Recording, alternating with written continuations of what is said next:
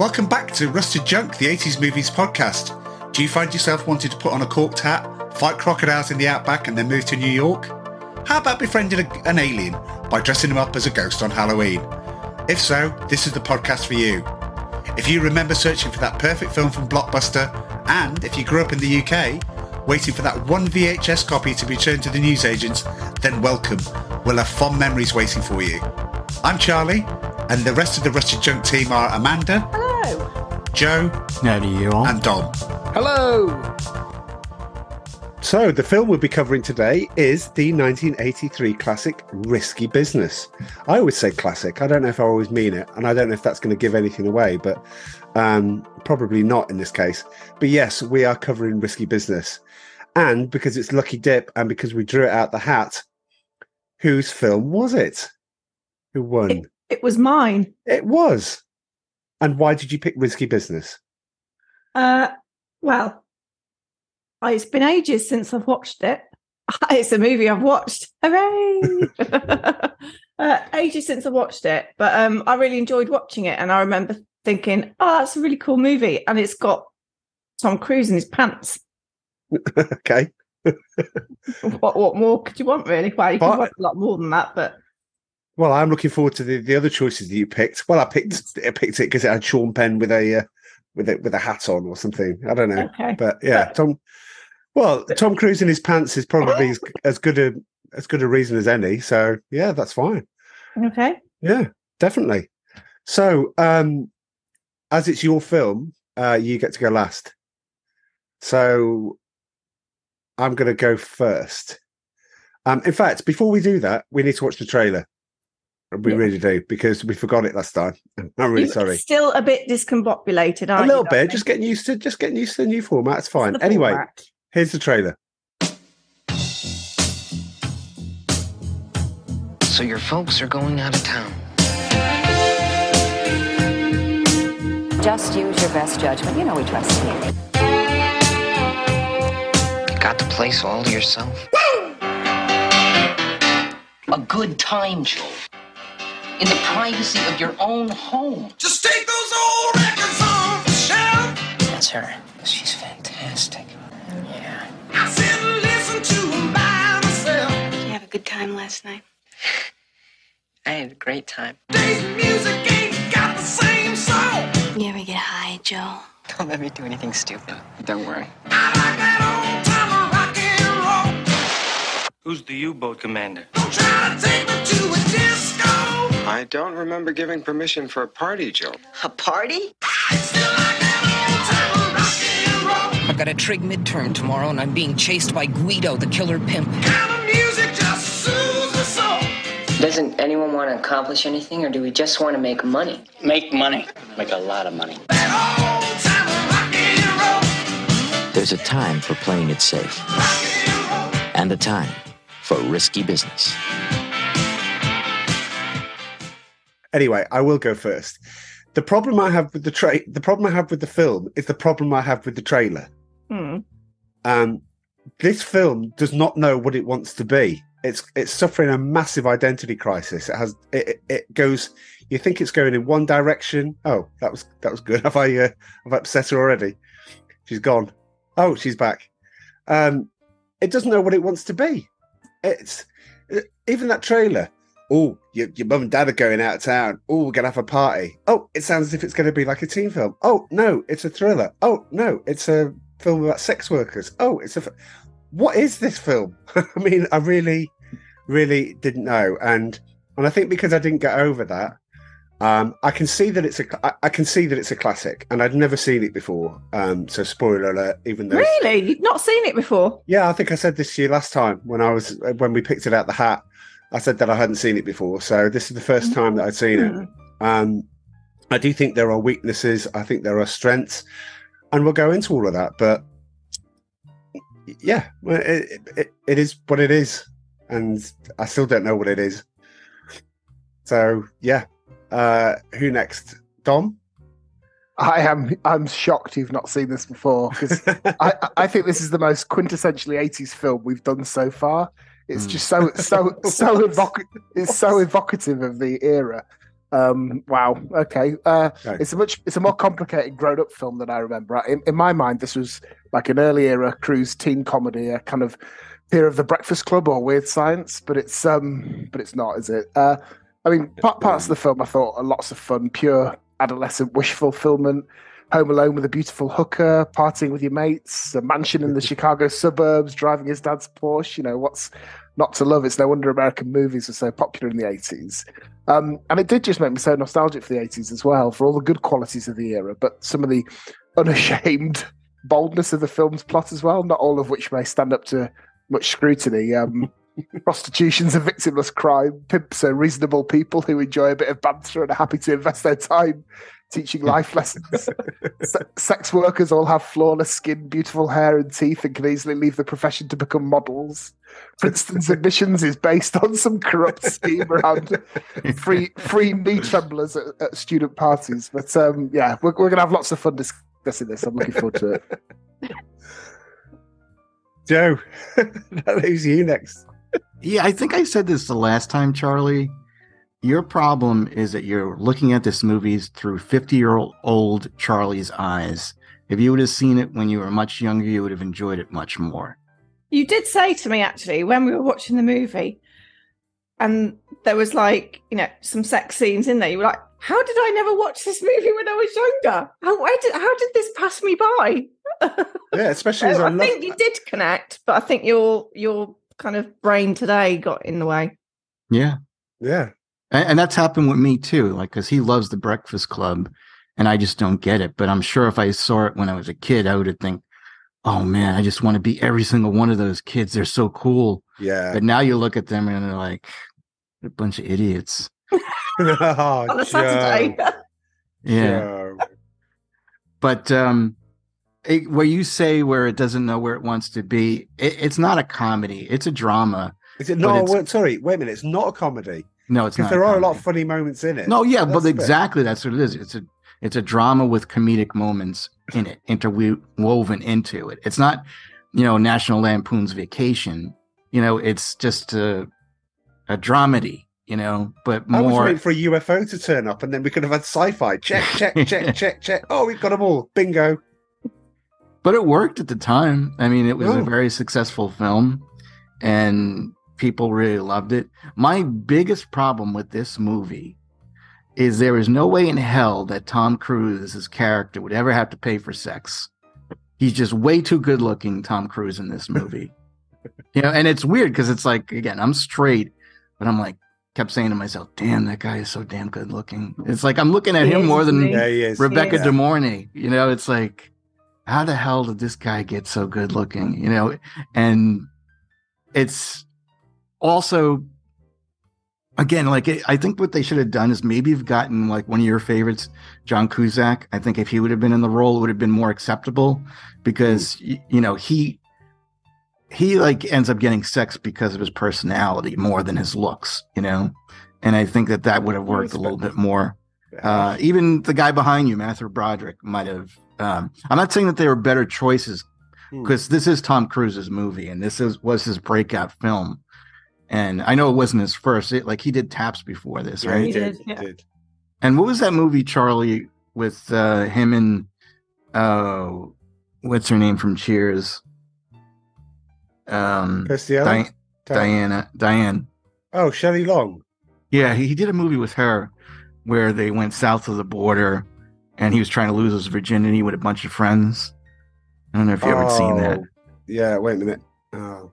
Should know. Um, I might even be called South of the Border, you know, or One Last yeah. Fling or something like that. Yeah, let, like let's that. call it South of the Border. Yeah, I remember it well, Joe. It's really, yeah. really good. Yeah. But this was his breakout, you know, movie. And I actually, I enjoy this more, I would say, than most of his movies. You know, I would say I would, I, would, I feel like more was done in this movie than Top Gun, you know. I know you're, you're going to disagree with me. but Vehem- Vehemently. Top Gun doesn't really have a story. Top I'm Gun, sorry. Top Gun doesn't need a story. Well, that's the whole thing. Yeah, it's it's mostly action. It's music. It's a M T V music video, and you know it's cool. But at least this has a story, and it is believable because I've seen this happen before in really? real life. Have you? Wait a minute. That was no. You've been running in. Yeah. Well, my friend, when I was went to high school with him, he was so good looking, you know, that like all the girls would be lining up his door just to have sex with him, you know. Wow. But like, and he had a lot of money. He had everything, and he just was given everything in life because of his looks mostly. Did but he, he had a, a party. Yes, he did. Well, what, what is he doing now? Shot. Do you know? Um, he became the. Uh, Works at a bakery. He was, he was an assistant to, to the mayor of New York. Um, at some point, now he he made a lot of money. I'm telling you, there are guys that they will go far just from their looks, uh, and he, my friend, was definitely one of them. Not saying that he was smart, but it also gave him confidence. And I think it's the same thing with Cruise. I mean, Cruise didn't have to struggle to get the movie roles that he got after this movie and the ones that he gets now because he's so damn good looking. Mm. It's like, you know, they just want him. But anyway, yeah, he had a party, this guy. Is he still good looking? I would well, say Cruise? so. There's certain yeah. something about him. For his age? Because he's sixty? Well, for his no, age, yes, yeah. he's sixty now, yeah. Yeah. He's got, he's got like a...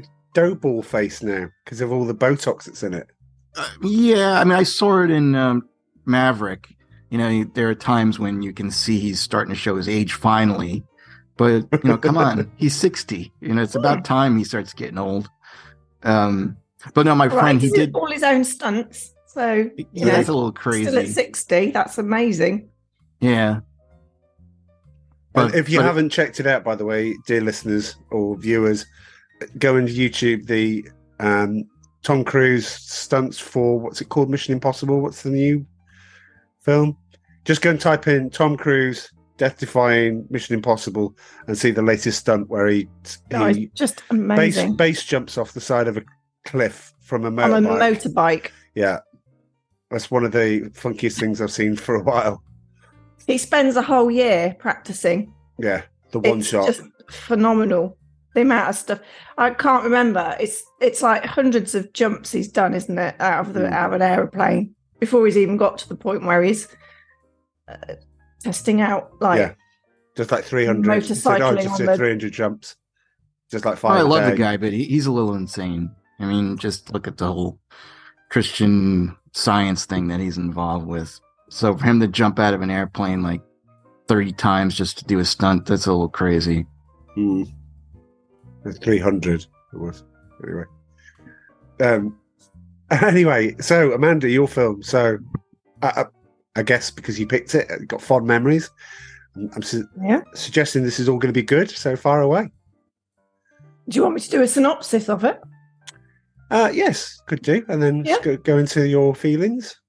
Okay, so Rolling Stone actually put a little different sort of take on it, and they said uh, the sight of young Tom Cruise in tighty whities, I presume that's his underpants, yeah yes yes okay, button down shirt and tube socks, dancing to Bob Seger's old time rock and roll by himself became an iconic image for young males in the early eighties. But watch it again in the context of the movie and you realize how funny it is. That's interesting because you were saying it wasn't a comedy. Cruise has always had a gift for physical comedy, though he uses these talents rarely. In this classic, he's alternative alternately ambitious and underachieving, horny yet sheltered, driven yet lost, the ultimate teenager. So I thought that was quite interesting. Mm. And when he gets the chance to run run a brothel out of his parents' house, I don't think it was the chance to run a brothel. I think it was it happened to be circumstance, I think, that he had to, because he needed a lot of money quite quickly. Uh, so run a, run a brothel out of his parents' house while they're on vacation. It's both the ultimate in wish fulfillment and a nightmare waiting to happen. A hilarious sex comedy, um, I wouldn't say hilarious, a touching coming-of-age movie, and a chance to see a young actor turn into a generation-defining movie star before your very eyes.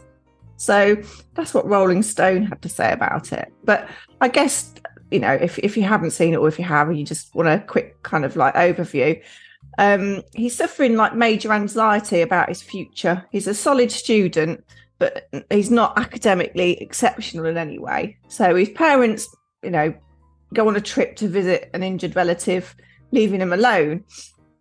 And then his friend Miles, who's played by Curtis Armstrong, um, he's goaded to, to look in. It's back in the day when we had phones like with cords on them in the house on a landline. And back in the day when you had private adverts in papers. You remember newspapers by any chance? Um, so, yeah, there's this advert for um, a prostitute, basically. And uh, he, Miles calls the prostitute. And it turns out to be a man dressed as a woman. Um, and it's really not his thing at all. But then, um, obviously, he, he says, well, I think you need my friend Lana. Um, and then he's like, oh, yeah, thanks, but no thanks. It's fine. But then later on the next evening, he's, he's obviously getting a bit frisky and then calls her. And she comes round. Um, can I, can so I just interrupt for a moment? Synopsis, par- couple of paragraphs. You know. Oh, okay. Sorry. It's fine, but it's all right. We can go through the whole movie. We can. We can. Okay. All right. So she steals an egg, a crystal egg, while she's there. Um, so he needs to get that back. And then things happen as a result of all of that. Um, and uh, he ends up needing a lot of cash very quickly. So he sets up Uh, the uh, brothel from his home, um, but he's also part of an entrepreneurial, uh, entrepreneurial, oh, entrepreneurial. That's the one uh, group who, because he's trying to get into like the Ivy League university uh, college, um, but he's not quite getting the marks, and he's, he's thought it would be a really good idea to join this group and like you know try and get in that way, showing a bit of initiative and stuff, but. Um, it's actually quite funny because um, he ends up making loads of money.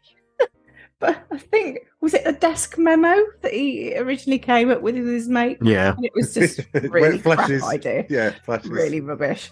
Yeah. yeah. Um, so, yeah, he he ends up making a lot of money very quickly. Um, and I think it's all about that kind of, I, I don't know, I... I suppose we'll, we'll talk about it later in the in the podcast, but um, that for me was a little bit funny. The, the, he's part of this entrepreneurial group, yet outside of it, he makes a, a massive load of money. And I don't, I, I think it's, oh, I don't know what I'm trying to say. We'll come on to that later. It's like, yeah, it's like, that's yeah. the message I think of it. It's like that. Yeah, you can go to college for four years. Yeah. And an Ivy League school, or you can just find something where you can make. What did he make? Like eight thousand. He, he came out with eight thousand after it all. I think someone did all the figures, and they said each of the there were fourteen ladies. Each of them made about three and a half thousand dollars. Um, and they must have slept with about sixteen people each to come out with him making eight thousand dollars at the end of it, because he had fifty dollars for everything, basically. Anyway. The, the, state of them after, the state of them after that, they must have looked like a plasterer's radio. That's... Oh, God. Tom, that's horrendous. It's great. I don't have to click the button because it stays under the radar.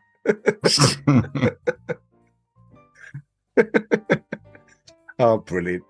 Uh, so I do want, I mean, later, I hope we talk about the ending.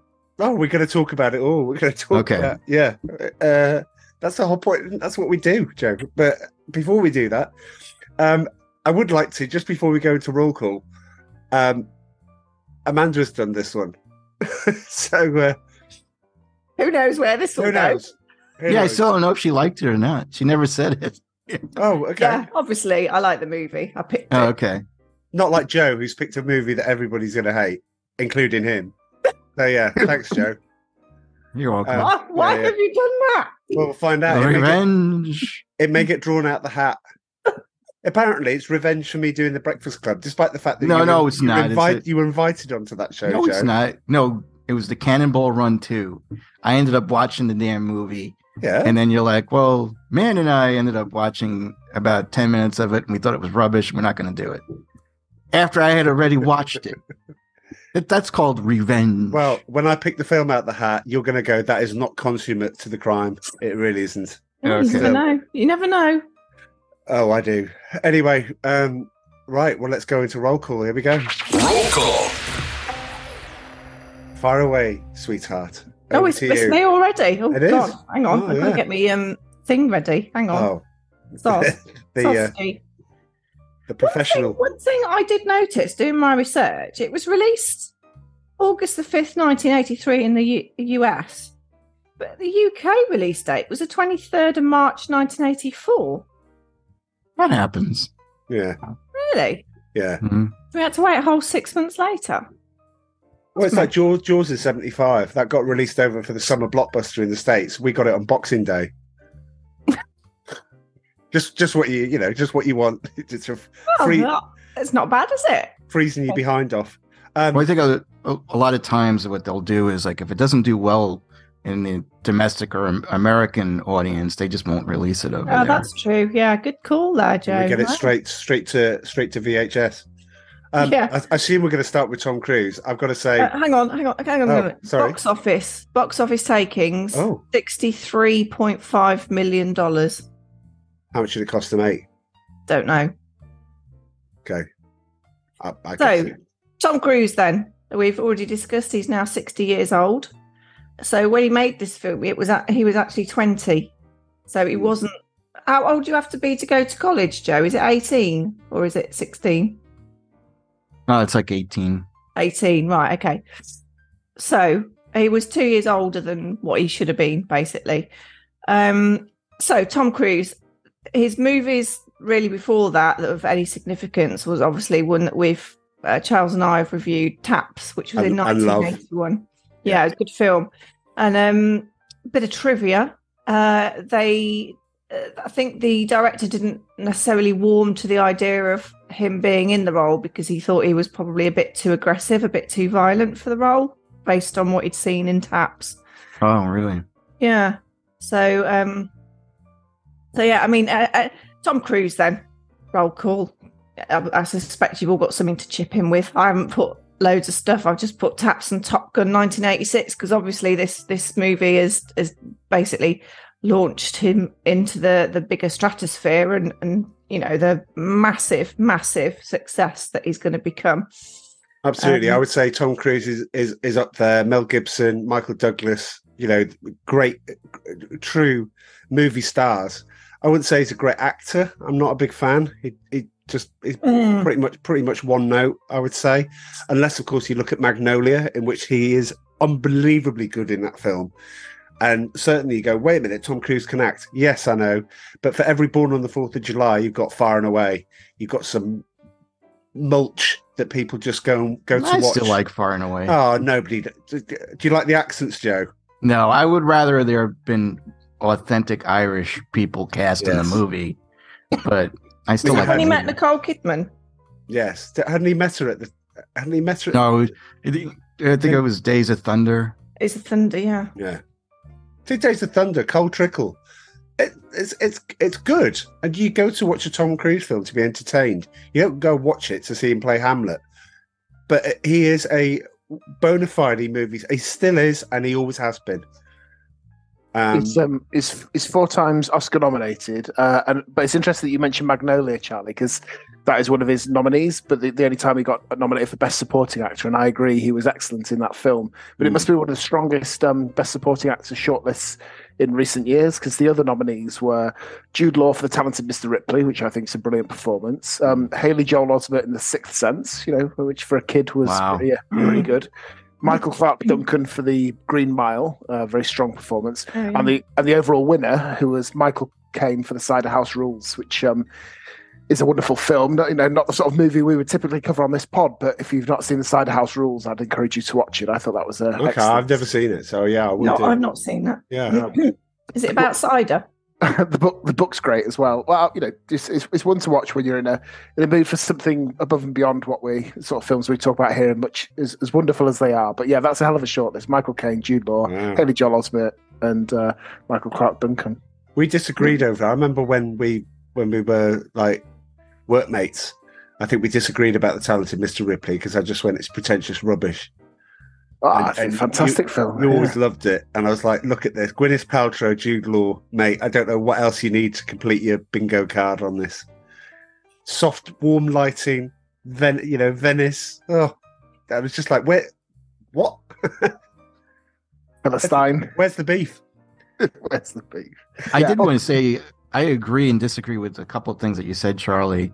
No, I, well, it wouldn't I, be. It wouldn't be. There wouldn't be normality, would it, Joe? If it wasn't. No, I agree. I can't see him playing Hamlet, but I disagree that he's a bad actor. I think he's a very good actor, and like Dom mentioned, he's been nominated for several of his roles.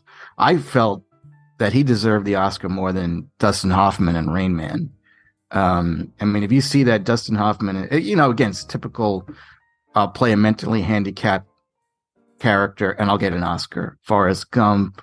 Uh, I Am Sam, you know, like all these, they just have that thing. But I think that Tom Cruise is very good in a lot of stuff. Color of Money, I thought he was good in. There's, he's, I just think he's a good actor. And I think what hurts him is that he's so good looking. I think Brad Pitt is also like that too. I think he's a very good actor, but he's held back by how good looking he is. But he can oh, act. He, yeah. I totally agree with Joe. I think that's a, that's a brilliant yeah. point. Yeah. He had to mention Forrest Gump. What about De Niro, though? Because he's good-looking. Didn't really hold him back. Who's that? Robert De Niro. Well, he gets all those awards. He's what is? Does he have two or three Oscars? Three. He's not the Five Club, is he? I, th- I think the difference, Amanda, and you, you put me right here if I'm talking nonsense, is actors like Brad Pitt and Tom Cruise are more pretty, pretty boys, whereas, you know, perhaps Robert De Niro is more Classic. handsome. Yeah, classically mm. handsome, a leading man. But... um mm. These are more sort of, you know, born from the eighties and nineties, those those two. Yeah. Mm. Okay. There's too much talk about hot men. So, uh... well, all I'd say is Cocktail is unadulterated fun. And it's just, uh, you just want to go back and you want something that's going to make you smile, keep you entertained. You know what's coming. Cocktail. Top, uh, top, top three Cruise films, then. Go on, Charlie. Put you on the spot. Oh, Lord. Uh, well, Top Gun Maverick. Uh, no, well, I don't know if it has to be in there. I mean, for sheer sheer entertainment for, for that I, I wasn't expecting. Um, I, I would put Taps in there because I, I genuinely think his character is is dedicated, unhinged, and you know, mm-hmm. at the end has to complete the mission. I just think he's he's wonderful. So, am I arguing against myself already? Because yes, he did act. He did act very well in that film. So, just forget everything I said for the last ten minutes. It's fine, but. Um, Performances, I mean, yeah, Magnolia, I think would be up there just because of the change in his character from the start to you think he's this all-encompassing male, you know, egotistical misogynist, and then at the end you go, he's he's got this, um, yeah, it's very poignant. Um, I don't know if I could, I don't know if I could answer that because it depends what Tom Cruise I'm in the mood for. He's good, like even like that that Live Die Repeat, he was good in that one. And then what was oh, Oblivion? Hey, sorry. You mean The Edge of Tomorrow, Joe? Yeah, Edge of Tomorrow. I was going to say that. Oh, I thought yeah, I thought it was tomorrow. One of those ones where the Americans called it something else, and it was originally supposed to be called Live, Die, Repeat. Was they didn't it like. Okay. No, never was. All right. I couldn't think of. I was going to say The Day After Tomorrow, and I'm like, I have a feeling that's not it. But thank you for correcting me. Edge of Tomorrow. Yeah. And uh, Oblivion is also awesome. Oh. It, it's just he's a good action uh, dramatic star, I would say. What about, what about Tropic Thunder?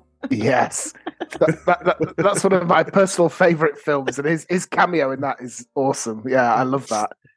Oh, dear. Do you not, did you say that sarcastically, Amanda? Did you... No, I didn't, no.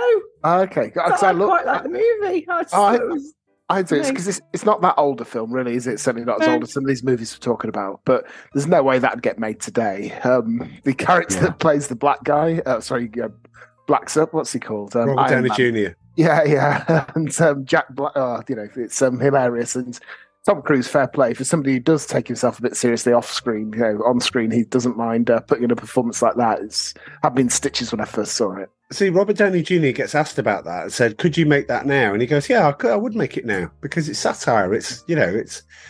He didn't see it as trying to be offensive. He saw it as somebody that was so well crafted to his art that.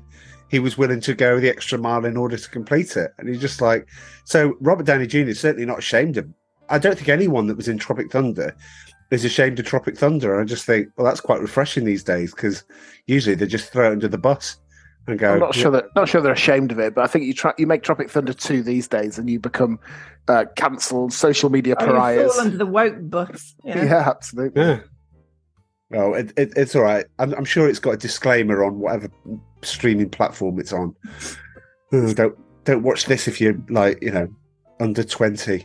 Right, um, sure, yeah. Are we are we done on Tom Cruise? We are. We we're, we're going to have to speak. This is a roll call that's going to go on for about an hour. Yeah. Okay. Um, we can go Demor- quickly. Yeah. Okay. Rebecca De Mornay. So she was twenty-four when this film was made and, and released. So she was three to four years older than Tom Cruise. She actually lied about her age, so she was she would get cast um, to appear younger, basically. Um, I haven't really got a lot about her, to be perfectly honest. Uh, she was in Runaway Train, played Sarah in nineteen eighty-five with Eric Roberts and John Voight. Eric Roberts, king king of the straight to D V D. Okay. The Hand That Rocks the Cradle, she played Peyton Flanders in nineteen ninety-two. Good, she, um, was good. she was good in that as well, yeah. That was yeah. a good film, yeah. Bit bit crazy, wasn't it? Uh, and she was um, in Wedding Crashers in two thousand five with Owen Wilson and Vince Vaughn. Um, and I didn't realise this, but in twenty twelve, she played the role of Finch's mum in the movie American Reunion, where she portrayed an attractive older woman and love interest of Stifler. So it wasn't just Stifler's mum that was getting all the action. It was actually... Um, oh, American Pie Reunion? Yeah. Yeah. Oh, wow. um, yeah. So, um, and then from twenty fifteen to twenty nineteen, she appeared in Marvel's Jessica Jones as Trish Walker's abusive mother. She's done other bits and bobs, but, um, you know, has anybody got anything to add to that? Yes, By Dawn's Early Light. It's a T V movie in nineteen ninety. Um, starring Powers Booth. Um, she plays a uh, Air Force pilot. Uh, basically, a missile fires from Turkey into a nuclear missile fires from Turkey into Russia. It detonates, and then it's like all about the American response and should it be? Because it's was it NATO? Was it not? Well, and all this. So yeah, you could suppose you could bang it on now and just substitute different countries for whatever else. But it stars. She's she's remarkably good in it, despite the fact that you think that she's just maybe just one note. Um, but it's got James Earl Jones in it, and it's also got Ma- Martin Landau from Space nineteen ninety-nine as president.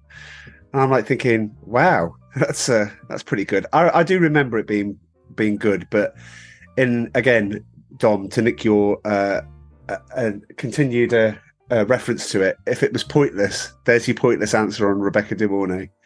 Nobody would get that. She didn't. She didn't have an illustrious career, did she? The only one that you didn't the miss that I thought of, uh, Amanda, was Backdraft, and that's a yeah, that, that was right, a yeah. m- middling hit, I think, at best in the early nineties. Mm. Mm. It was the it was the lead in that. Kurt Russell. That was it. Oh, and no, Robert I'm De Niro. Not, not over, overly keen on him, actually. And had um, Rich Baldwin, Billy, Billy Baldwin, Billy Baldwin. Yeah, yeah. Um, no, I, I think. Uh, The only thing I have to say about her, she had a really hot body. Yeah. And I'm not crazy about her face. Um, what? It's all right. It's just She's average. Not in Glenn Close territory, though, is she? No. um, you're, you're no, that would have made more sense. Close. You know what she reminds me? She reminds me of Taylor Swift. Oh, a little bit. Mm. I, I made that in my notes as I was watching the film. She looks like a Taylor Swift, yeah. Oh, Ooh, wow. Okay. Great minds think alike. Sorry, where, where, where, where are they? Okay. Oh, right, next then. Uh, yeah, right. let's get let's get to it. Joe Pantoliano. Oh. He played Guido, Guido the pimp. Yeah. Uh, he's appeared in over one hundred fifty films, television and stage productions. Yes. So he was actually in MASH, did you know? Yes. All right, oh, I didn't know that. And the movie we, or the T V series? We have covered Joe Pantoliano before on a previous podcast. T V series. Yeah, T V. Do you remember which one we covered? No. Joe, oh, he was the police chief in Running Scared. Oh, no. Okay. So he's he's also been in Hill Street Blues, The Goonies, La Bamba, Empire of the Sun. I thought that was a band, but uh, okay. Uh, N Y P D Blue, Memento, Bad Boys, and its sequels. He starred as Cosmo Renfro in the thriller film The Fugitive, and five years later in its spin-off thriller film U S Marshals, with three co-stars, Tommy Lee Jones, Daniel Robert, and LaTanya Richardson. And Caesar in the Wachowskis' directorial, you can tell I'm reading this, debut, Bound, and played Cypher in their second film, The Matrix, in nineteen ninety-nine, obviously. Mm. Uh, that starred Keanu Reeves, um, Lawrence Fishburne, and Carrie-Anne Moss. Um, uh, he was also in the Netflix series twenty fifteen to twenty eighteen in Sense eight. Never heard of it. And I recognise him as playing Ralphie from The Sopranos, um, in which he bought, uh, won the Primetime Emmy Award for Outstanding Supporting Actor in a Drama Series. Uh, did you know he was offered the role of Leo, okay, okay, okay, okay, in Lethal Weapon two, but was forced to turn it down due to a conflict with the film of Blue Heat. Um, yeah. Joe Pesci obviously ultimately played the role. Um, uh, he, uh, yeah, that's it. Yeah. S- sits in his L A mansion with a bottle of whiskey going, oh, God, I could never live that down, that I turned it down. Um, he would have been really good in the Joe He would Pesci. have been. Yeah, he would. They are very similar, I think, like with their voices, their accents. Yeah, yeah, yeah, definitely. Um, anyone else got anything to add about Joe? His nickname's Joe Pants, by the way. Yeah, Joe, Joey Pants. Mm. Um, no, I, I, I think uh, I, I mostly remember him from The Matrix, and I thought he was great in that, and The Sopranos. But yeah, he's been in so many roles, like you said, like you'll always say, it's like, oh, he's in this, he's in that one too. Mm. Yeah. yeah, yeah. Okay, next then, Curtis Armstrong. Yay! Isn't, isn't he a singer? That's Curtis Stigers. Oh, I'm sure there's a. Well, anyway, anyway. Okay, Curtis Armstrong, American actor, singer, and singer, best known for playing the role of Booger in the Revenge of the Nerds film. Oh, look how you say it, Booger. Yeah, yeah. No Booger. idea who that is. Never seen him. Yeah. Herbert Viola and the T V series Moonlighting. Now, I remember that. Yes. He was quite annoying in that. He was. Uh, yeah. And uh, record producer Ahmet Ertegun in the film Ray, as well as for playing the role of Metatron on the T V series Supernatural. He's also known for providing his voice, because he's not a looker, is he, really, uh, for such characters as, um, forgive me, I've never watched these, American Dad. So he plays Shum- Shmuley Snot Lonstein and Maru in the animated film Planes, Fire and Rescue, in addition to portraying the title character on the animated T V series Dan versus Mister Mullah. No, it's Dan versus the World. I love that show. Oh, okay. Never He's so good that. in that. Okay. okay. I, well, I need to watch that. Uh, he plays Robert, Robert, Robot Default on Robot and Monster, uh, and oh god, why have these characters got such weird names? He plays the cockroach in Doom Patrol, if that means anything for anyone. Yes. yeah. I think, I think I think you've done well to pad this out, because really he's like essentially famous for being typecast, and that, that Revenge of the Nerds role defines him, mm. I think, and he's he's really struggled to break out of that. Um, and in fact, uh, I think there's even a Simpsons reference to it in Bart Gets Famous, season five, episode twelve. But I think I think he's notable for Revenge of the Nerds franchise, and the fact that he clearly got cast in this film um, that we watch in Risky Business, because he's shorter than Tom Cruise, so they actually managed to find somebody who Tom Cruise would, would be able to tower he's five over. Five foot one, isn't he? I think. Yeah, yeah, yeah. No, Tom's, seriously, I think I think that's five, four, five, six, something like that. I'm sure that's why he was cast, because he was thirty in nineteen eighty-three. You know, playing a high school student, a very implausible high school student. Oh my god! Yeah, but his, uh, his short wow. stature saved the day. Oh, okay. can, can we have a shout out? I'm sorry, we're missing the, missing the complete obvious here. Um, Charles DeMar in Better Off Dead. John yeah, I was Cusack's, say John that. Cusack's Best Off Dead, where he's got yeah. his where he's got his rolled up notes, and he, he's he's on top of the mountain, and it's like going, "This is snow, there's snow everywhere." And you're just thinking, he's he's so good in that film. And then you, obviously you should... One Crazy Summer a year later, yeah, where he plays Ak- Akak Raymond, who basically is into all the military stuff. It's he he's brilliant, and it, it does it does annoy me that I found him so annoying in Moonlighting. And when Bruce Willis and Sybil Shepherd wanted a time off, and it was a Bert, Viola, and Agnes de Pesto episode. Oh God, they were awful. I mean, mm. really, really bad. But mm. then you'd always go back to Revenge of the Nerds or something like that and go, he is, he's he's very talented. So I'm glad that I've got some recommendations to uh, to go and see some more stuff that, that I should. Great, absolutely. More Curtis Armstrong. Definitely. Okay, right, let's move on. Bronson yeah. Pinchot? Pinchot? I don't know. How do you pronounce his name? Pinchot? Bronson Pinchot. Okay, best best known, again, no idea, never seen it. Playing uh, Balky on the A B C sitcom Perfect Strangers from nineteen eighty-six mm. to ninety-three. Uh, obviously, in this film, uh, Beverly Hills Cop, he was in, After Hours, True Romance. I'm happy to make you an espresso. I'll make it myself. It's very nice for the last time. Oh, that's him. Yes. Oh, okay. Uh, Beverly Hills Cop three, Stephen King's The. Oh, we don't Lang- talk about that. Like Langoliers? Is that uh, Langoliers? I don't Langoliers. Know. Oh, there we go. See, I've never seen that either. This is like a a, a, a compendium of films I've ne- and T V series I've never seen. If you seen. expected Roll Call to be anything other than what this is, based on listening to this podcast, Amanda, then you're in the wrong place. Okay. Uh, he was also in It's My Party, Courage Under Fire, and The First Wives Club, and in T V series, uh, Lois and Clark, The New Adventures of Superman, which I know you liked, Charles. Yeah. Because you fancied, what was the, what was the name? Uh, Terry Hatcher. No, Terry Hatcher. I quite liked. It was well, the they, guy. There you go. Something for everyone. It was the Dean, guy. Dean, Dean Cain. Dean Cain. Oh yeah, he was quite saucy. Um, oh God, I'm showing me age again. Um, he was also in Chilling Adventures of Sabrina. Uh, in twenty twelve, he started his own reality series, The Bronson Pinchot Project, on the D I Y Network. I think you were talking about Dean Cain. No. Um, so he's worked extensively as an audiobook narrator. Uh, so he's okay. done lo- lots of stuff, stuff I've never even heard of. Um, anything got any... Did, didn't the got... D I Y channel have um, Vanilla Ice's home renovations on it? that was that was quite a, that was quite an entertaining show, I must say. It was actually was... quite a good show, yeah. yeah I enjoyed yeah. watching that. I never knew he had skills apart from rapping. Well, I forget. I, I think his breakout hit was Beverly Hills Cop.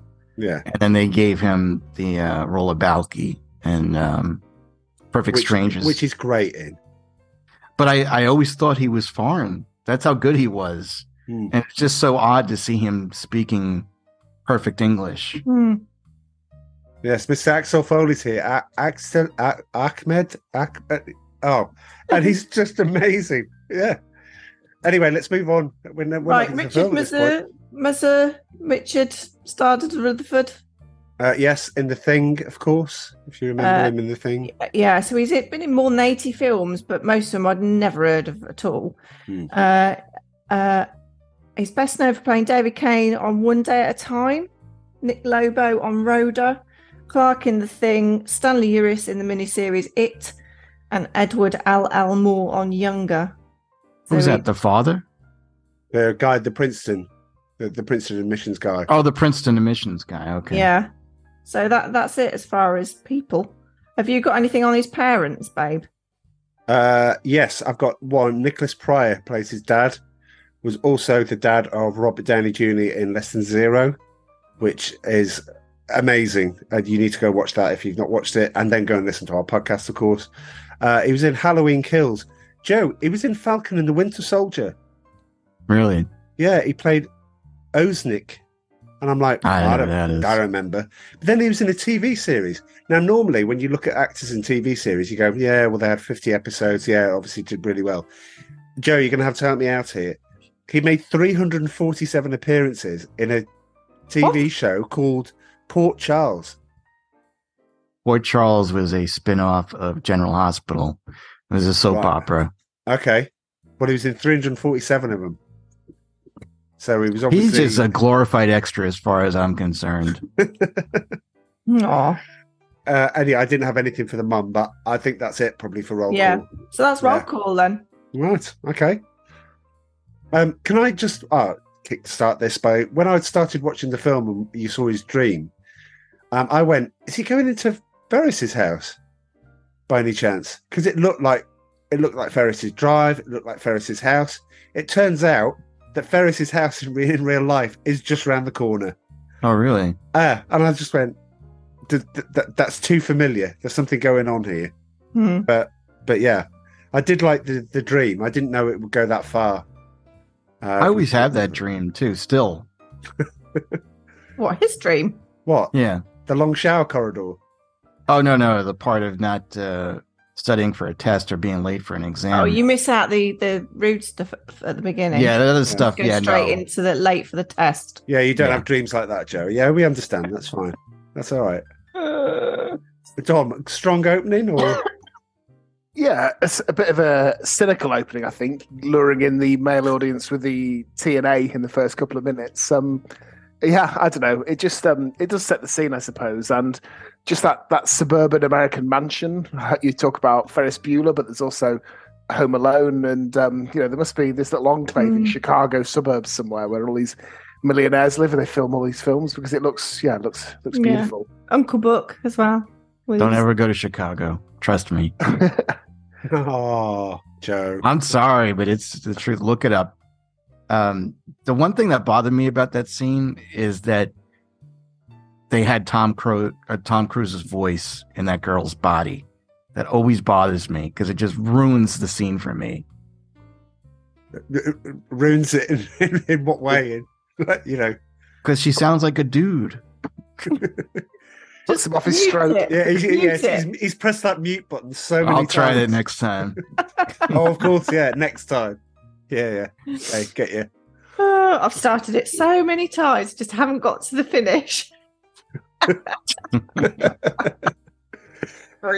what I don't, what I don't, what I don't get is that you move after that and you, you see them all together for the first time. You see Curtis Armstrong, and Bronson Pinchot. You see them all together. They dress pretty cool. Why does Tom Cruise dress as I, I put it, wears preppy clothes yeah. and, and, and rides a racer? He's probably the least cool guy out, out of that group, despite the fact he's the best looking. But he's the least cool guy out of the group. Well, hang on, hang on, hang on. Because uh, what was the film we watched with... Uh, this is going to be one of those moments again, sorry. Um, it's the film with Robert Downey Junior with the guy... who is dealing drugs? Lesser Zero. James Spader was the drug James dealer. Spader. You see, James Spader's preppy. A little bit preppy. What? Why did it, I mean, speaking as for as an American. Oh, you go, Charlie, and I'll. No, no, no, no, no. I'm I'm just silent in disbelief. After you, Joe. No, I'm saying, speaking as an American, there were a lot of people. Just because, like, your friends would dress cool doesn't necessarily mean that your all your friends would dress cool. Some would dress as preppy or yuppie or whatever, like he did. And he had more money, definitely, I would mm. say, than they did.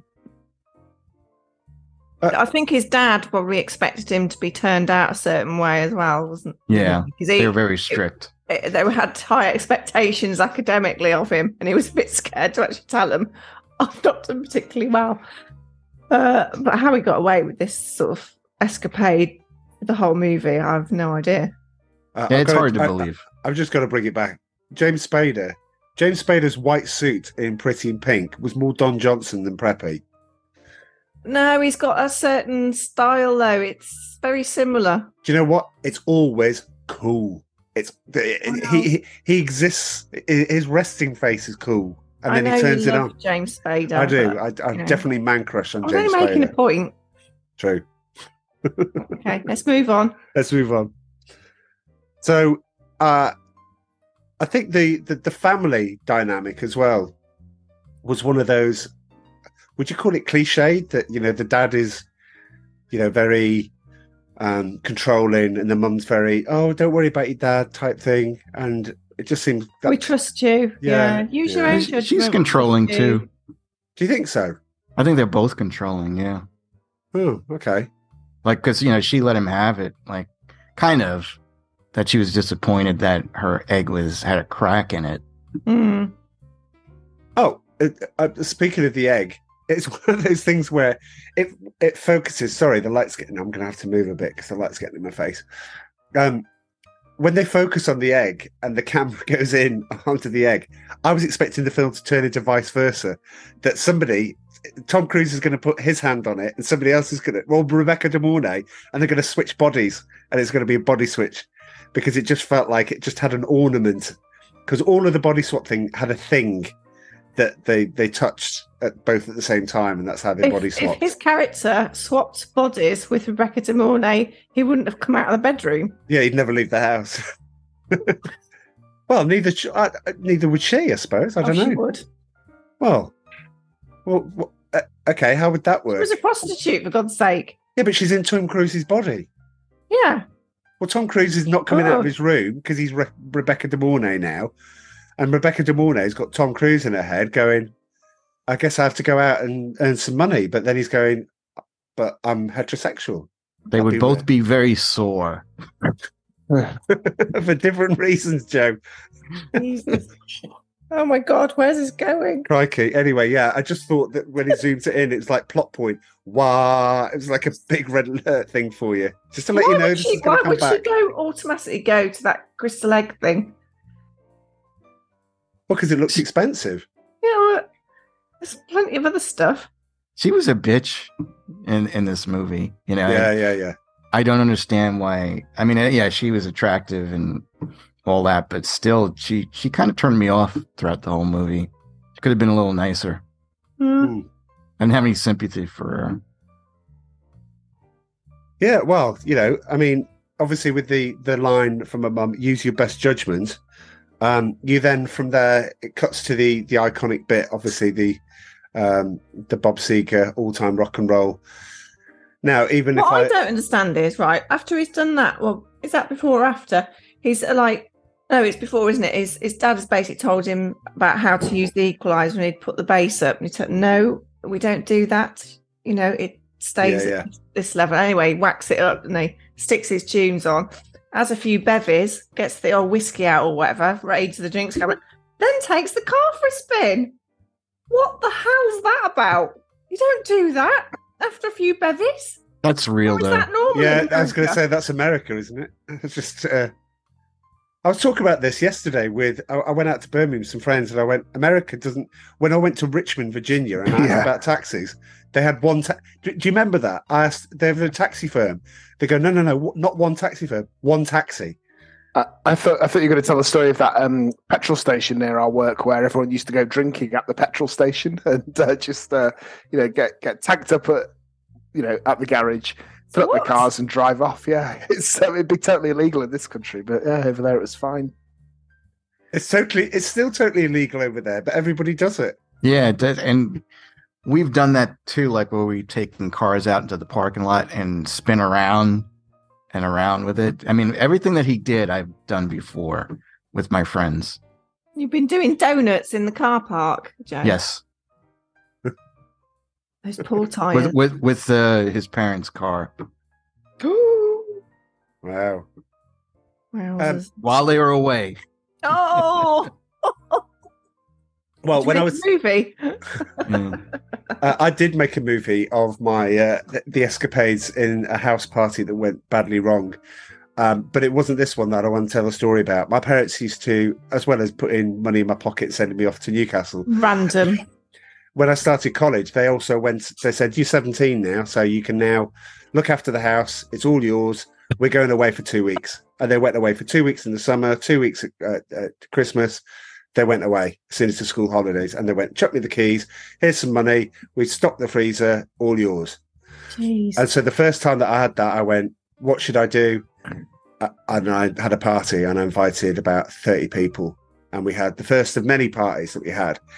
The one that I probably remember that, well, actually probably remember but don't remember in certain parts, is that we went down to the local pub and somebody had got wind that I was having a party. So I got back, met people coming away from the house in three lorry loads, three like, you know, pickup truck type things in the back. And there was thirty of them.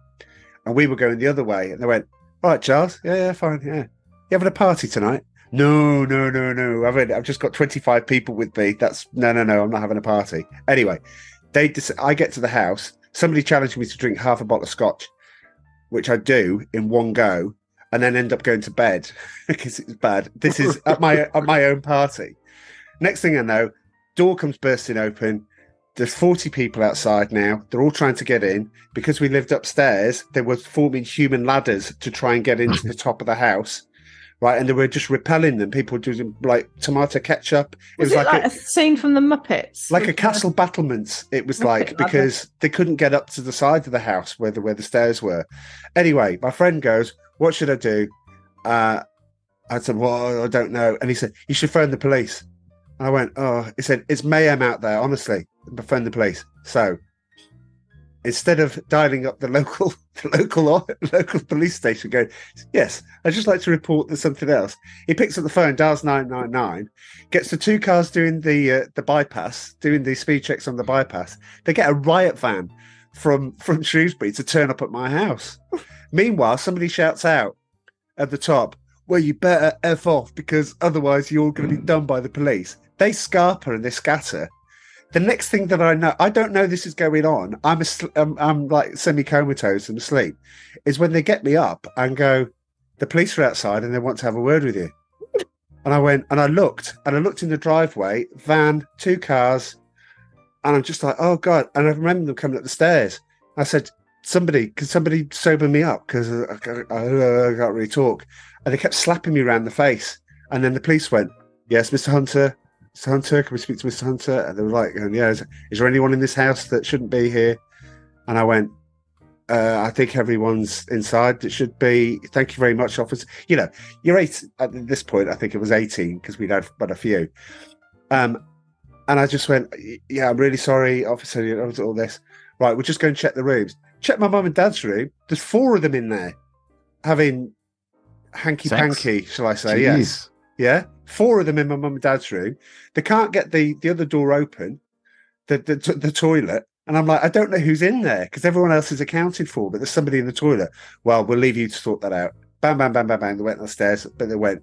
Didn't say, you know, wasted police time. We managed to get the toilet door open, and a guy that we don't didn't know was in there, but he'd been sick on the ceiling.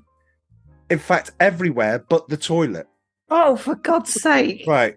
So do you know what? I could I could go on. I could do a spin-off a spin-off podcast just, just on this. I would like to say that we redecorated the house three times um, because of things that, that happened in not the house. Not that week. No, not that week. O- over the course of two years. Oh, for God's sake! Um, Didn't you break we, a glass thingy? Yeah. So we, we broke a glass pane, and I had to pretend that I got up in the middle of the night and I I slipped and I pushed one of these statue things into it. And that's why I had to replace it. Dad comes back, comes up the stairs, and then goes, that's not a pane of glass. That's not a the first thing he says, not, hi, Charles, how's it's everything going? Egg. He goes, that's not, yeah, it is. It's the egg. That's not the pane of glass. And we'd searched everywhere for that piece of glass to get it as close as we possibly could. Do you know what he did? He, packed, he unpacked his bag. He went downstairs. He went to the went to the shed. He came back upstairs, and he went with a pair of goggles, and he went, right. And he lump hammered the whole the whole side down.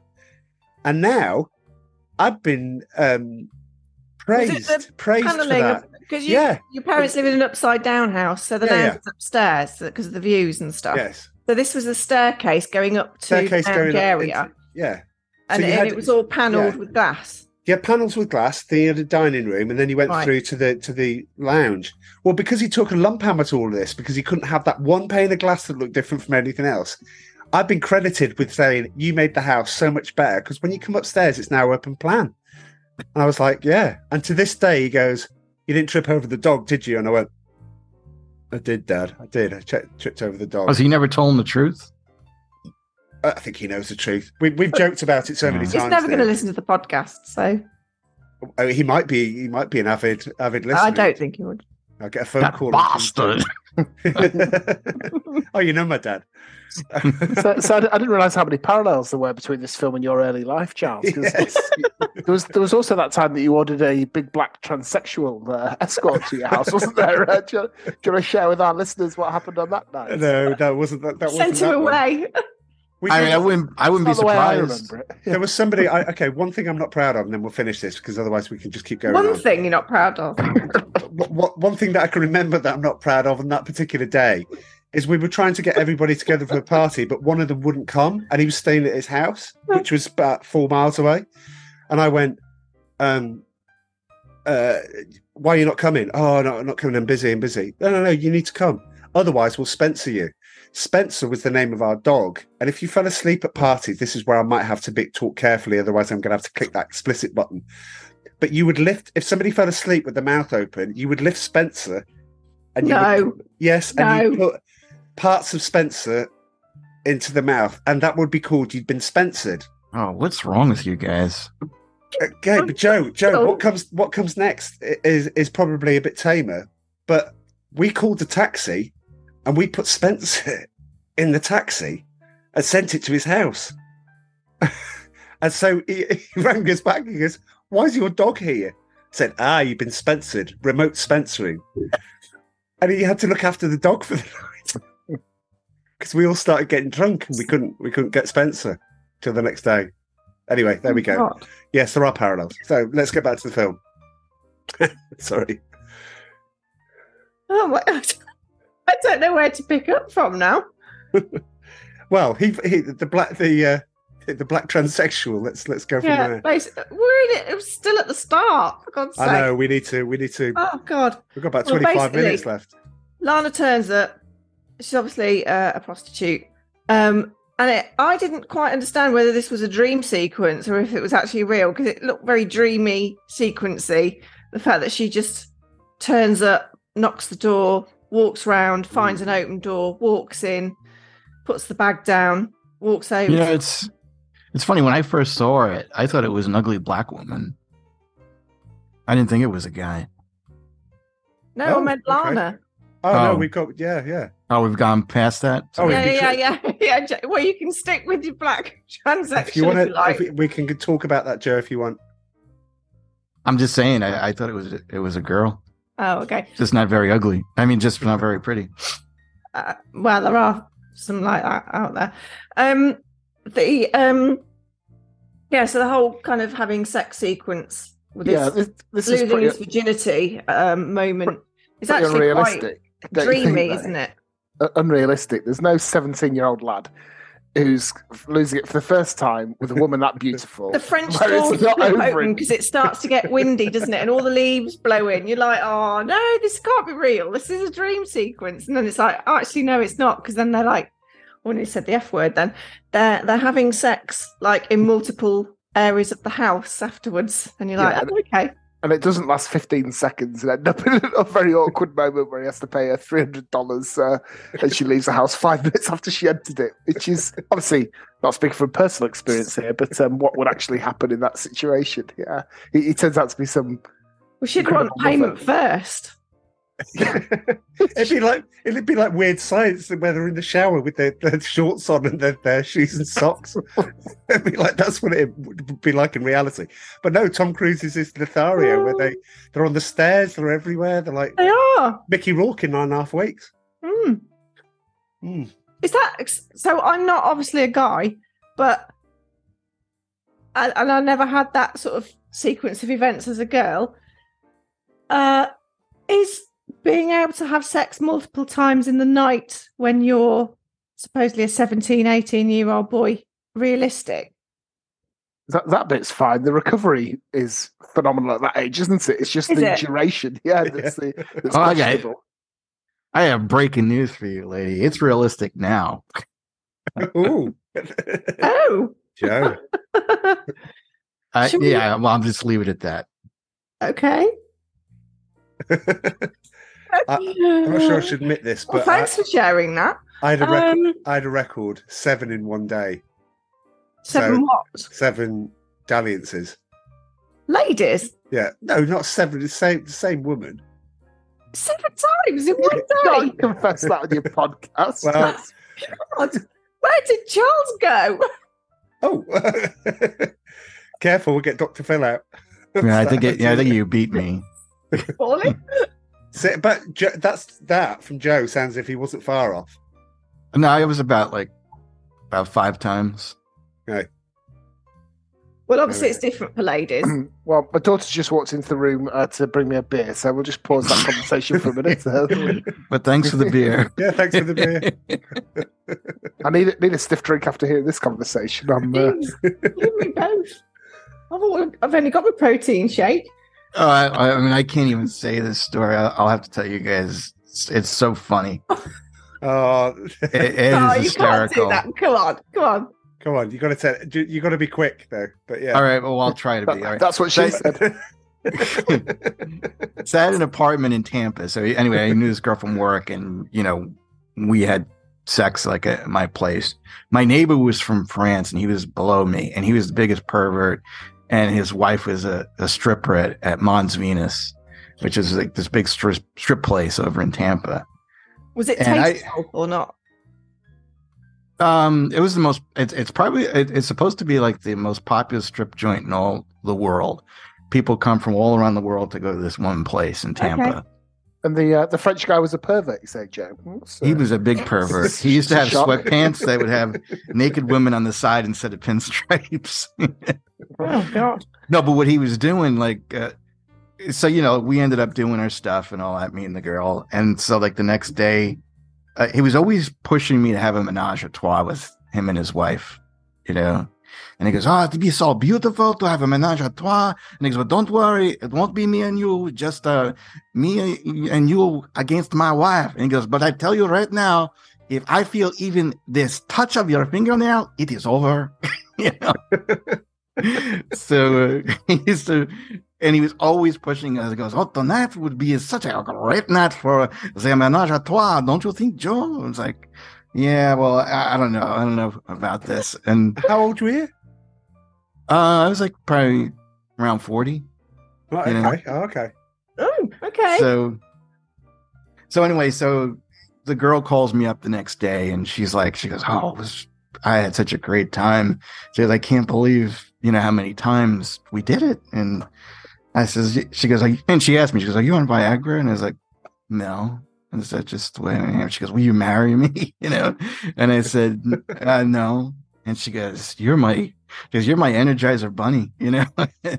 Oh, so, yeah. So, and I was getting, but what happened? So the funny part is like, so as soon as I hang up with her, the French guy calls me up and he goes, "Joe, I guess I was wondering, would you like to take a trip with me and my friend to the Home Depot? I have to return some nails that I bought that I don't like." And I was like, "All right." So we're, uh, we're on our way to Home Depot. And the guy goes, he goes, "Oh, Joe, I know I mentioned this menage a trois so many times to you."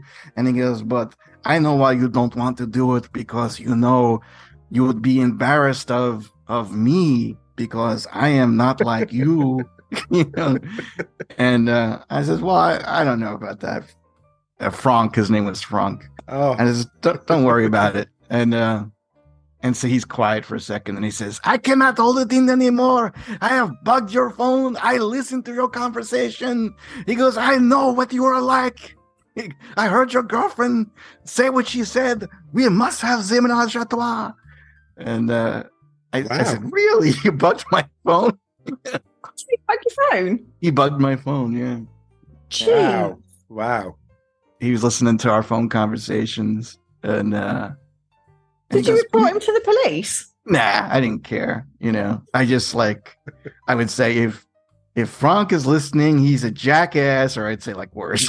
You know, every time I would use the phone after that. But, um, wow. Yeah, that was my story. Uh, you know, we never. Well, anyway, Tom, any confessions? Yeah, so anything, I mean, while we're yeah. here, I mean, you know. Well, I think we should keep up my powder dry for, for my pod. This has taken us in some interesting turns, Amanda, doing risky business. Um, well, there you go. You see, well, you know, when we do the draw, it may be you. It, it may be you this, this. Well, next time. Um, wow. what, so what I don't understand is the next day he only has fifty dollars and he has to get three hundred, and he goes to cash in the bond. He leaves her in the house. I know, that's mental. He wouldn't do that. Very stupid. Yeah, absolutely. So gets back. She's nicked, she's nicked the stone. Um, yeah. She, the egg, sorry. I keep thinking it's the vice versa stone, but yeah, okay. But um, yeah, and then follows her to the hotel. Um, that's where she we first meet Joe Pantoliano, who chases him, and he's in mm. the Porsche. Um, yeah, but back at, when they get back at home, they're like boyfriend girlfriend. It's like mm. really. So, and this is why this is why I don't know what the film wants to be. Is it drama? Because it started off as boy alone in the in the house, as he said, Dom, an adult home alone, um, and it, I think he's just very naive. He doesn't know how to.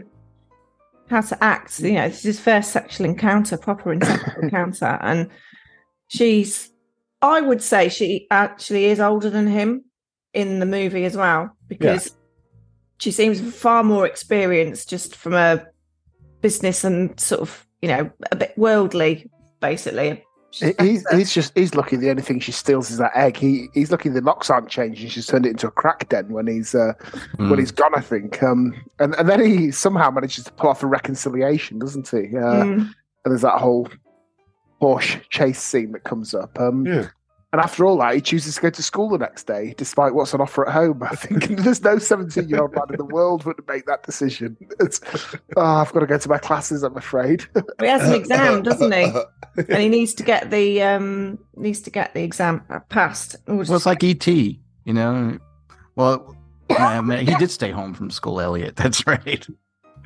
No, but didn't he go like with the frogs, and, and then he got all kind of drunk because E T was drinking? So he did yes. go to school. So he yes, went to school he did. Too. Yeah, he went to school. Yeah. Um, I think that Tom Cruise's character was naive. Mm. He was probably very sheltered because, and he was yeah. also intimidated by his parents. His friends were having sex all the times because mm. they had more confidence than him. But for some reason, I guess his parents were always talked down to him.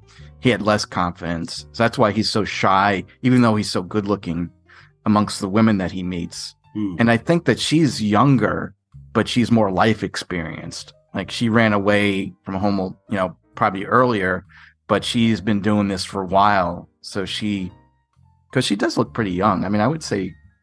Oh, I thought she did look older than him. Yeah, I thought so. I thought yeah, so too. I did.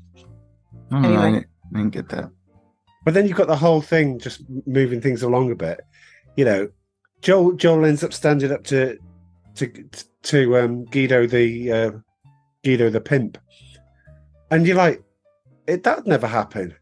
He, he would be. He would just be so scared. But he feels like he's probably he's standing up for Rebecca De Mornay because obviously he has feelings for her. But meanwhile, she's robbed him, and she still hasn't returned. At this point, she still hasn't returned the the crystal crystal skull or whatever. Crystal skull. The egg. Yeah. The egg. Crystal egg. Um. So yeah, it's it's weird. And when he's fighting with the with the with the pimp on the lawn, and all the kids are there, all of this stuff is going on. At what the neighbours don't bat an eyelid, don't know it's going on. Yeah, it's weird. Don't it? Hear it's going on. The kids don't turn up and go, "We're going to tell your parents when they get back," right? None of that. They just basically everybody knows that this stuff is going on, especially the end scene where all the cars and everything are there, and. Nobody, nobody says a thing. Hmm. I was always worried. In fact, I was worried that whenever I had my parties, that next door, next door especially, took so much messing. I was about to say something else from our parties and the things. I had to go around and apologise every single time. I had to apologise on the night sometimes, and yeah, I, but nothing in this film. He can do whatever he likes. Yeah, I know, but at least it has some sort of, you know. You know, but it, would we want to see that? Would we want to see the neighbors knock on the door, like give us like ten more minutes and say, you know, this is a very exclusive neighborhood and your son had a party and a bunch of lowlifes were here and we think prostitutes were there. I don't know. No, no, no, no, no. I want one of the neighbors to go up to the house in classic eighties movie style to go in there, opens the door and somebody grabs his tie and pulls him in. And next thing he knows, he gets a, he gets... Five, five. I was about to say five, five minutes of pleasure, and then he's off, and, and then he's out. But that's what that guy from Princeton was there for. Well, that's yeah, but that's yeah. Mm. But you know, little minor things like that. They're eating ice cream by this by this desolate harbour together, and I'm like, where'd they get their ice cream? Oh, that's when from? They go and get stoned, isn't it? And... Yeah, but where'd they get the ice cream from? I mean, it's not like you buy the harbour. Ice cream parlour. What, at ten o'clock at night? Yeah, you can. And it's still be in that situation, it's still be in that state when they've driven down to the desolate harbour. Don't forget, this is America, not Britain, where admittedly everything would have shut at five o'clock yeah. in the evening. You know, this is uh... no. They would go down like probably like a main street, and an ice cream parlor would still be open. Right. They got ice cream. So Rebecca De Mornay's in the passenger seat like this, holding it. Go, don't get the ice cream on the board. Well, I don't think she'd be doing that. Okay, so she's driving, and he's holding it. Goes, it's running. It's running down my hands. wouldn't, wouldn't be the first time she'd have both fistful with things running down her hands, wouldn't it? Eh? And dripping. Oh no! Anyway, her, she, gets her bag, she gets her bag out the car. It shifts the gear stick. Did, it, did she do that on purpose? No. No. No. I. Uh, that's my big question for the whole movie. Was this a complete setup? Even at the end, like, was she involved with what happened at the end? You know, like where? Oh, when the house was robbed. Yeah. Yeah, I think she was. I, I think she was too, and I think it's kind of like, because for years I, I wasn't sure.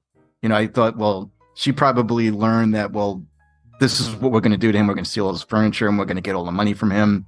And then she's like, I don't want any part of this, and she leaves. That's what I always thought, but I think it's more like the fable of like the the scorpion and the frog, where the scorpion asks, and can you take me over the, you know, yeah. to, to the little lake?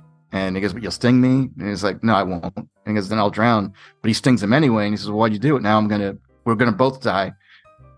And he says, well, because I'm a scorpion. And I think that that's what she is, you know? Yeah, yeah. She's, this is the life that she's decided.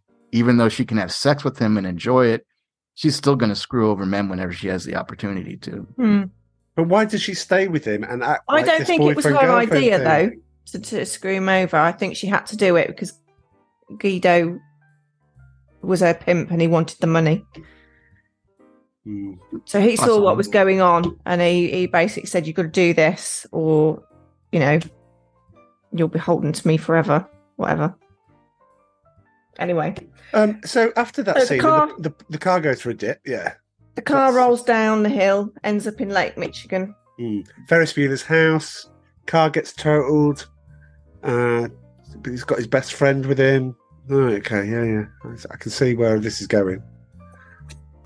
Um, but yeah, uh, uh, the nurse. Can we talk about the nurse that ends his his academic career? Yeah, he basically gets suspended because he's late yeah. to school. Yeah, which yeah. basically means he's flunked. Yeah, but it's not going to get into his Ivy Leagues. But then it moves to the house, and then we've got the. Uh, The, Friends the night. As I say, the, as he said, um, Dom, there's some sore, some sore people coming after that the next day. yeah. That, what, what do we all think of that? Because I guess that's the crux of the movie, isn't it? Um, the, all, all these spent women um, after the, you know, the next morning, been rogered more times than a copper's radio. But they've dropped, dropped more boxes than Mike Tyson. Seen more bare asses than the wow. copper's torch. They've, they've cocked more. They've been cocked more times than John Wayne's pistol. Have you spent the whole afternoon? more, ba- more, more balance than weekends. You might need to edit that last one. oh, I've got one more nuts in their mouth than a hibernated squirrel. yeah. Oh my God. Right, okay. I'm not clicking the explicit button. You are can... just rude lot, you are. um, the thing I couldn't quite understand was his whole persona changed. And it was like a, a really kind of like, he looks even crappier than before. Because like he pops his collar, he gets this jacket on, gets the sunglasses on at night. Who does that? And he's not that uh, kind of guy. Corey Hart. But he's not that kind of guy, is he? But it just feels like really weird. And then he's smoking all the time. You know? no, no, no, no. Oh, does it change into You've a different film? You've never smoked before. You wouldn't be chopping like a, a train. I can assure you, you'd be coughing your guts up. It's a seventeen, yeah, the seventeen-year-old with the cigar smoking, shagging on the staircase. I mean, wow. What else can he do? Wow. It, apparently, he can drink. What did he drink? Like a third of a bottle of scotch, and then go driving in the Porsche. Most seventeen-year-olds be throwing up if they drink. Yeah. Never drunk before. while they're squishing their pimples. Oh God, yeah. don't. Yeah. yeah. Oh God. I don't know. I, I think she convinces him that he's got to change in order to for this plan to go through. And even in the beginning, uh, what's his name? Uh, the guy from Revenge of the Nerds Curtis says, sometimes you have to just say, you know, what the F. What the F, yeah. You know, what, and I that, think he realizes yeah. that's what he's got to do, you know. And plus, it's like if he doesn't get that money to fix uh, the car, he's he's screwed. His parents are going to kill him. Mm. He says every now and then, say what the mm, freedom and opportunity makes your future. Curtis Armstrong is one of the, the finest things in, in this for me. So um, just before we uh, get skip to the end and we get to the scores and, and perhaps a, like a bit of trivia um, so that we're still on, on, on time, um, the Princeton Admissions Guide, that's just ridiculous. I mean, movie, uh, uh, never mind you say it's a movie, Charles, just you need to move on from it. Uh, that just never, yeah, wouldn't happen. I don't know. Whoa, God, what do you Joe, mean, like sh- showing up to his house? The fact that he came in in the first place. Well, I think if you're rich, your parents are very rich, that could happen. Where what, someone would interview your house you. For a home interview. Yeah, I think it could happen if you have enough money. In the night. Um. um well, if they told him, it's like my son's going to be home. We already told him to expect you, and um, at ten o'clock at night. That's was it ten o'clock? Bit. Well, it's about that. Roughly. I'm trying to defend this movie. I guess no, I you can't defend up. This bit. Yeah, don't worry. He'll be well, alone. He'll be alone. Just go there at ten o'clock at night. Uh, all right. If I'm going to be nitpicky about stuff, there's no way they could have fixed that car within twenty-four no. hours. No, true. No, yeah, no, no. And there's no way they could have got that furniture back in place. No, in yes, two hours. Movie, with just two on, men. Yes. Yeah, yeah. Well, they anyway. could have just done a Kelly LeBrock, and she could have just. Thing and it all goes back into uh, yeah and it all goes back to normal. Um the thing that was um quite stuck in my memory was um when they when she took him off, she she asked him, have you ever made love on a train? Obviously he hadn't, because like that was the first time he'd he'd had a, a lady. Um so she she obviously takes him out of the house and they go to the subway uh, and wait for all the all the people to get off the coach, off the train. And then they make love on the train. But whilst that's going on, it's the Phil Collins Tonight tune that's playing. And that is what I remember about the movie. Oh, okay. It's the sex on the train thing uh, with Phil Collins in the background. That sounds really weird. The the passengers get off, then they get off. Right. Phil Collins in the background. Well, all, all, all I know is if you tried to do that on any trains near where I live, you'd be lucky not to catch leprosy off the uh, off the seats. I think uh, there's absolutely no way I'm putting my John Thomas anywhere near those train seats. Uh, not on the Pennine Pennine Express. Oh my God! And I was surprised to learn that Chicago has a tube set, tube station like you guys have, or a tube system. I didn't know oh, that. Okay. Ooh. Great. We'll talk about that on another podcast. I can't wait for the tra- transit systems in major U S cities. What so, a spin! What a spin-off. So to, to cap it all off, basically, when he returns the next day, all the furniture's gone. Parents are back in two hours. Edo answers Lana's, Lana's phone. He has got to buy back all his stuff, basically. Yeah. And that's what happens. So they're unloading, he's buying back, and he just basically doesn't make any money. Apart from obviously being able to pay for the repair for the cars and stuff. Well, the capitalist gets taught a lesson in extortion and uh, yes. a mafioso. So yeah, uh, and he gets accepted into Princeton. There's a surprise. He does. Um, so yeah, um, final. Uh, uh, we might not have time for. Tri- have you got some good trivia? Or should we? Oh, have, should have we, we got some, oh sorry, should we go, it's my, should we go to school? Thing, isn't it? Yeah. No, hang on. Trivia. Right, there's only a few bits. So, uh, sorry, miles away there, looking at my own notes. Uh, oh, the music, most of it was scored by a group called Tangerine Dream. Yeah, I love that music. Yeah. Okay, uh, apart from obviously um, Phil Collins and Old Time Rock and Roll. Um, did you know Tangerine Dream also created the theme for Grand Theft Auto? Yes. No, I didn't know that. I didn't know oh. that. Okay. Oh, well, you, you would, Charles, because you're a gamer. But uh... they, they did the music for Legend, over here did, with Tim yeah. Curry and Tom Cruise. And but over where you guys were, I think it was um, oh the guy that did Star Trek, uh, Star Trek two: The Wrath of Khan. I can't think of his name. Oh, Basil Silvestri. Alan Silvestri. Yeah, he did the music over there for you, so it seemed more classical for you guys. Over oh, here, okay. It sounded more like fantasy-like. Right. Okay. okay. Right. The high school was Niles East High School in Illinois.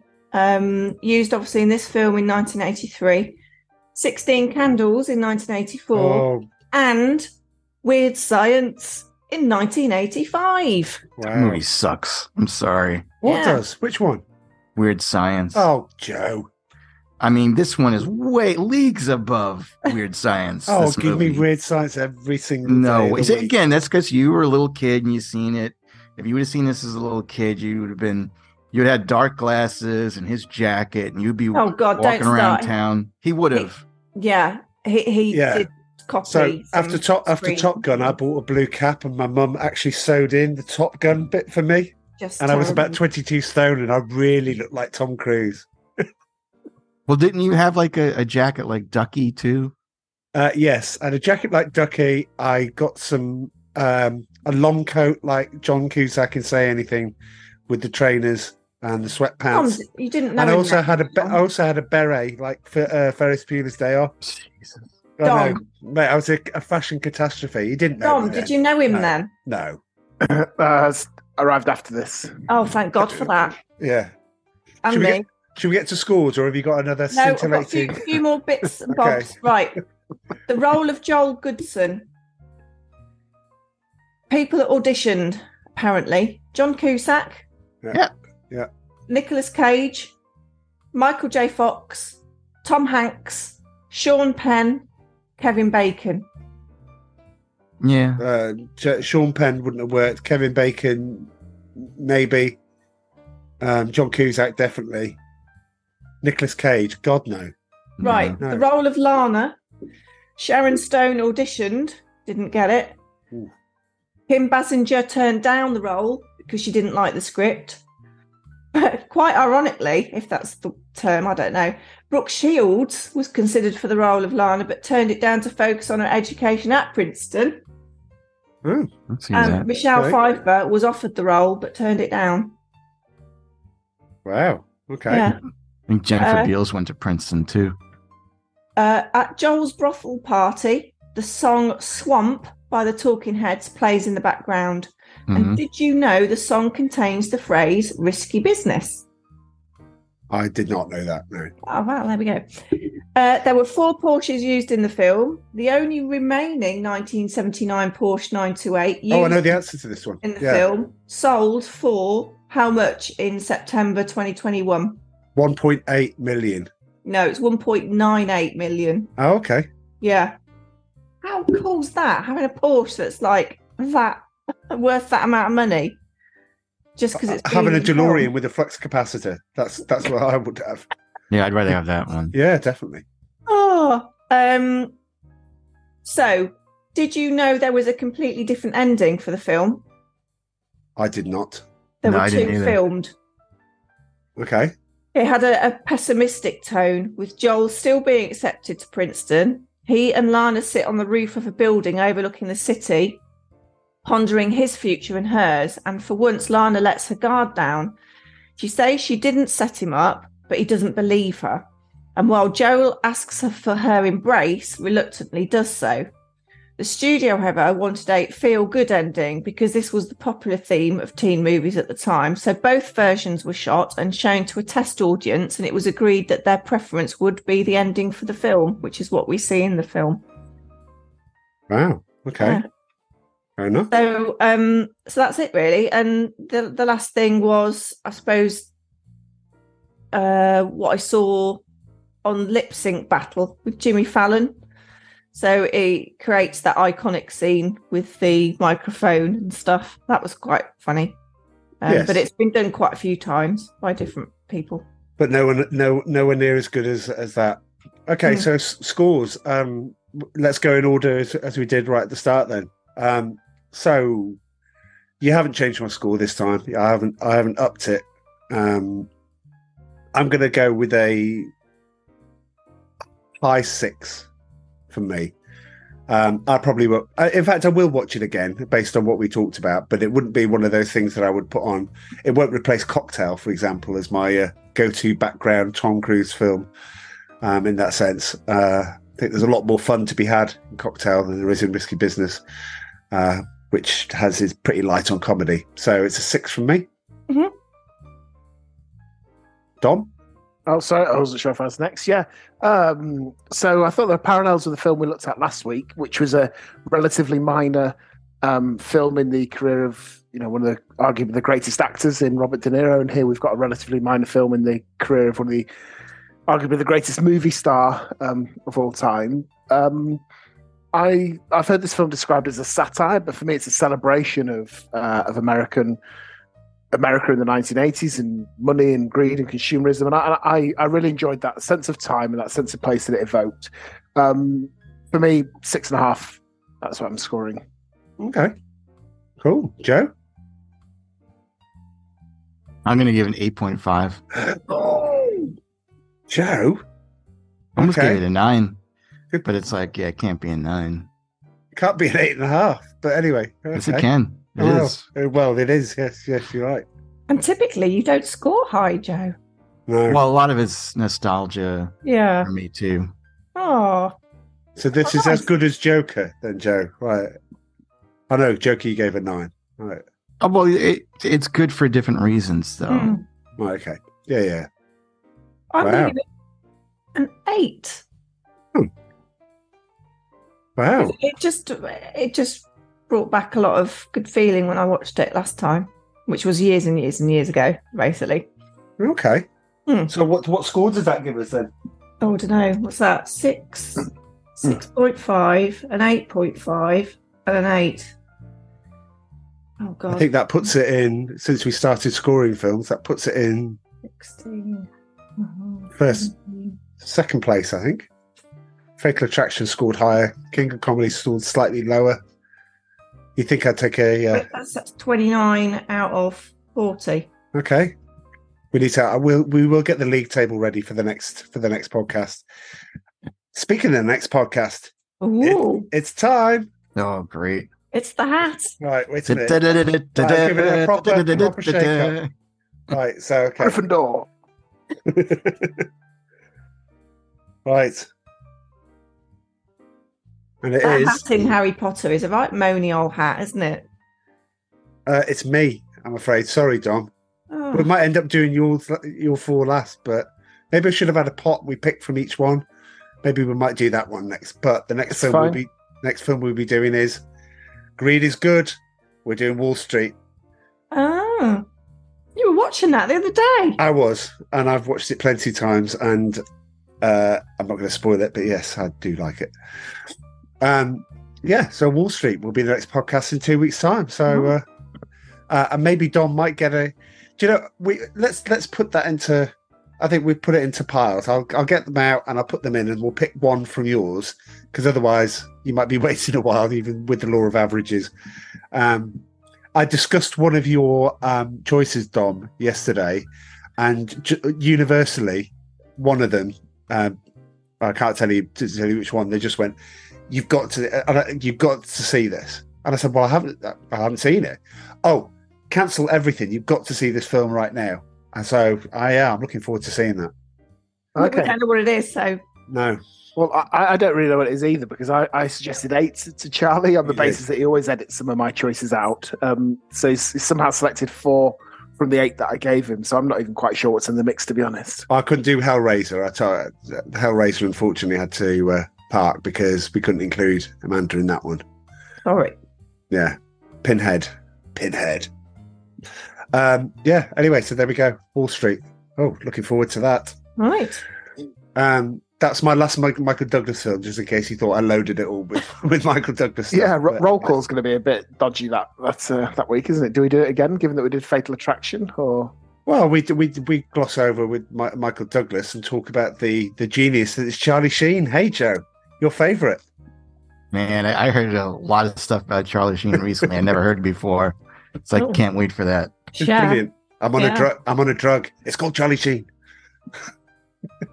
Brilliant. Okay. Well, what thanks everyone, because uh, I've really enjoyed this podcast. Yeah, yeah, really good.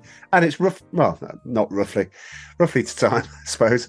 But yeah, great. We will try and keep it to an hour and a half uh, next time, but we just had too much fun, and I'm sorry for talking oh, about no. my, my parties. Sexual exploits. Sexual exploits, parties, uh, and the police turning up at the house in a riot van. I think and everybody's got to know us a little bit better now. I think they have, yeah. It's a Risky Business podcast. Yeah. and, uh, and and Frank, if you're out there listening, drop, drop us a note. Let, let us know about what else you heard on Joe's phone calls back in the day. yeah. yeah, email us out. Hashtag Fr- Frank, Frank is listening. Anyway, get in touch. I was about to say the website. We're going to close the website down because the website wasn't doing anything. Uh, we're far more better on socials and things like that. So contact us, Instagram, Facebook, Twitter. You will find nothing, nothing else but busted junk. But yeah, contact us on Messenger. We love that. We love when people get in touch on Messenger. So please go and look for that and get in touch with us. Uh, so anyway, great podcast, everyone. Loved it. I'll say bye-bye. Cheerio. Yeah. See ya. Toodle pip. Bye.